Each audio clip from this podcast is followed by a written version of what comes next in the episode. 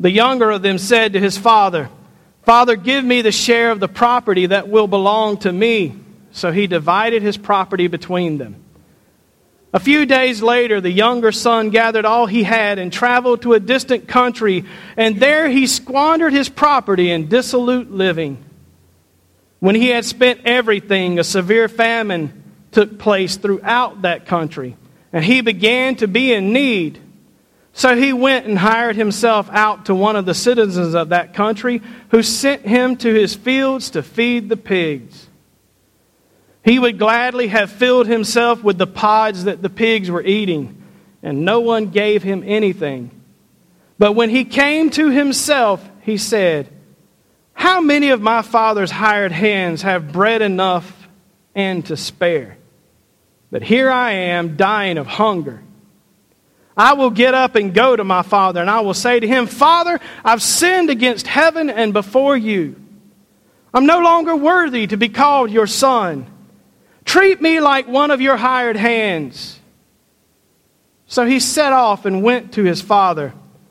But while he was still far off, his father saw him and was filled with compassion. He ran and put his arms around him and kissed him. Then the son said to him, 'Father, I've sinned against heaven and before you. I'm no longer worthy to be called your son.' But the father said to his slaves, 'Quickly, bring out a robe, the best one, and put it on him. Put a ring on his finger and sandals on his feet. And get the fatted calf and kill it. And let us eat and celebrate. For this son of mine was dead and is alive again. He was lost and is found.' And they began to celebrate. Now his elder son was in the field. And when he came and approached the house, he heard music and dancing. He called one of the slaves and asked what was going on. He replied, 'Your brother has come, and your father has killed the fatted calf because he got him back safe and sound.' Then the older brother became angry and refused to go in. His father came out and began to plead with him. But he answered his father, 'Listen, for all these years I've been working like a slave for you, and I've never disobeyed your command, yet you've never given me even a young goat so I might celebrate with my friends. But when this son of yours come back, who was devoured your property with prostitutes, you killed the fatted calf for him.' Then the father said to him, 'Son, you are always with me, and that is mine is yours. But we had to celebrate and rejoice, because this brother of yours was dead and has come to life. He was lost and has been found.'" The word of God for the people of God. Thanks be to God. So I had you smile at first so I could ask you this question. Do we serve a stingy and joyless God? Are you sure? Let's ask it. Do we serve a stingy and joyless God? How do we know that?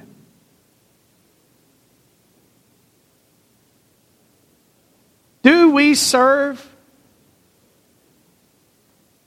a God revealed to us in Jesus Christ that we think is harsh and judgmental?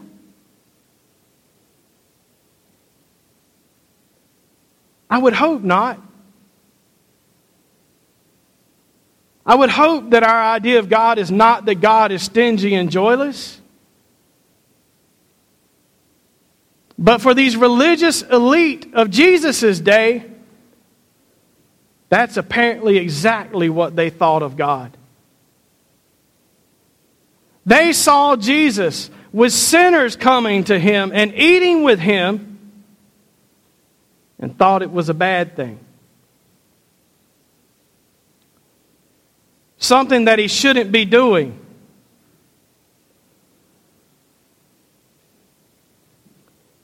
And I guess in truth, classically, when Christians have heard these three parables that Jesus told in response to them, we focused on the lost sheep. How did it get lost? What was it doing? Why wasn't it dead already? Who wasn't looking after it? John, is that your fault? Right? Or the lost coin. Where was it? what was going on. We focused that it's lost. We focus on it so much that as when people started putting little titles in your Bibles, they've called it the parable of the lost coin, or they called it the parable of the prodigal and his brother, or they called it the parable of the lost sheep, and focused on the negative so much that we've gotten to the point that what we see is the negative. When we hear these stories, we remiss the rejoicing.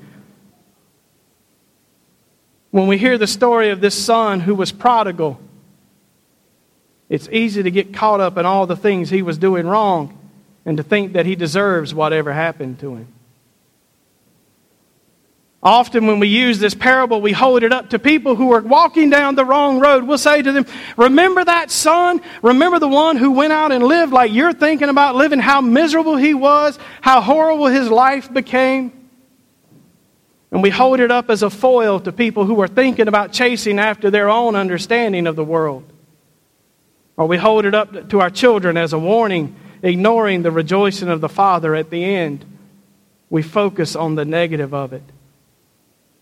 These last 3 Sundays of Lent, we've talked about temptation, about sin, and about the availability of God's help and God's shelter in those moments when we're tempted. We know that life is open-ended, that life is always unfolding, and seldom where our problems or our insecurities will be resolved. There will not be a day where we feel strong enough to handle everything that life throws our way, whether it's problems or temptations that we will face. The day will not come when we feel like we have it so together in our faith that we can stand in front of temptation and say, "You have no power over me." Life is open-ended that way. And just when we think we've got everything figured out, life will throw a monkey wrench into the midst of us.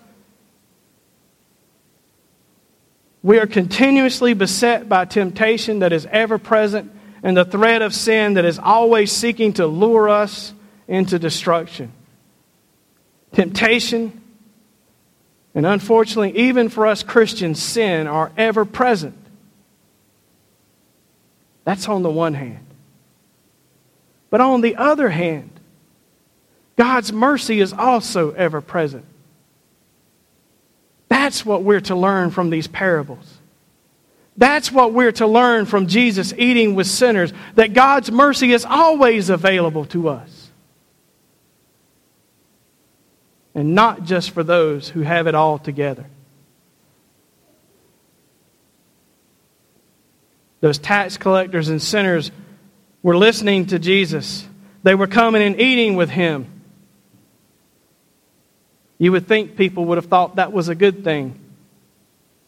But instead, they grumbled in their hearts.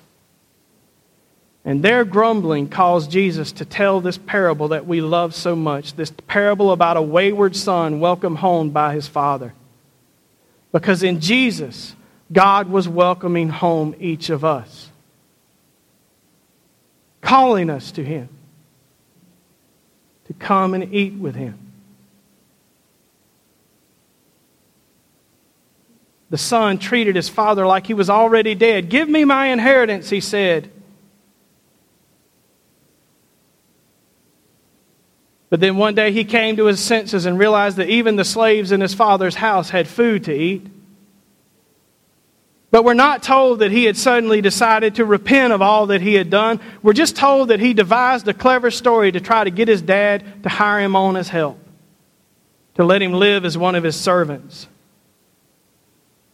We're not told that he has a deep sense of repentance in his heart. We're not told that he's ready to come home and confess his sin to his father and seek forgiveness.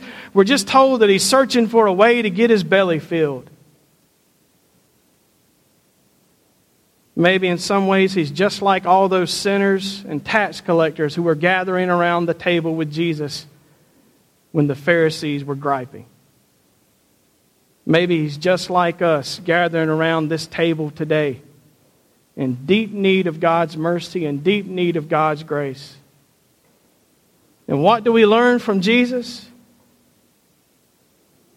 We learn that our Father is watching and waiting for us.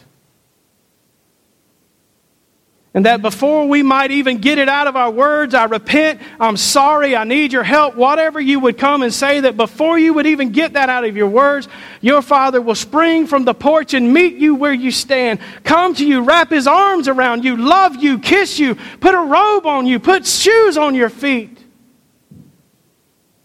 and restore your dignity as his son and his daughter.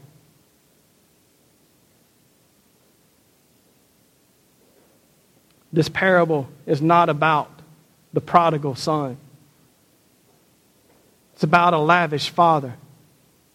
It's about a father so filled with grace and mercy that he doesn't see the wrong his son has done to him. He just sees the son that he loves. He doesn't see the sin of his son. He just sees the son that he loves. By eating with those sinners, Jesus demonstrated without question his receptance of them, his acceptance of them, including all of us today. We should rejoice that Jesus ate with sinners and welcomed them at his table. Because we are sinners come today to the table of Christ. People who need to be received and accepted. And here's my assurance to you, dear ones. Your Father in heaven sees you coming. He sees you. He is filled with compassion for you. Runs to you to enfold you in the wings of his loving care, just as that mother hen longed to cover those baby chicks. Our Father desires to embrace us in his eternal love today. That should cause us to smile. It should cause us to feel joy. These are stories of rejoicing. Temptation and sin are ever with us. They're ever working against us. But on the other hand, God's mercy is always available to us. And God's love is ever present for us. What does this story teach us? Do you think it teaches us that we serve a stingy and joyless God? Or a God who is lavish with grace and desires to rejoice over us? Does it teach us that we serve a harsh and judgmental God? Or a God who invites us sinners to his table? A table of grace and mercy where we can receive our life back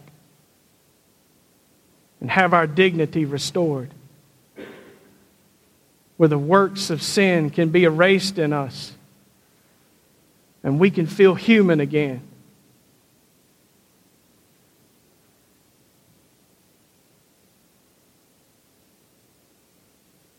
Do we serve a stingy God?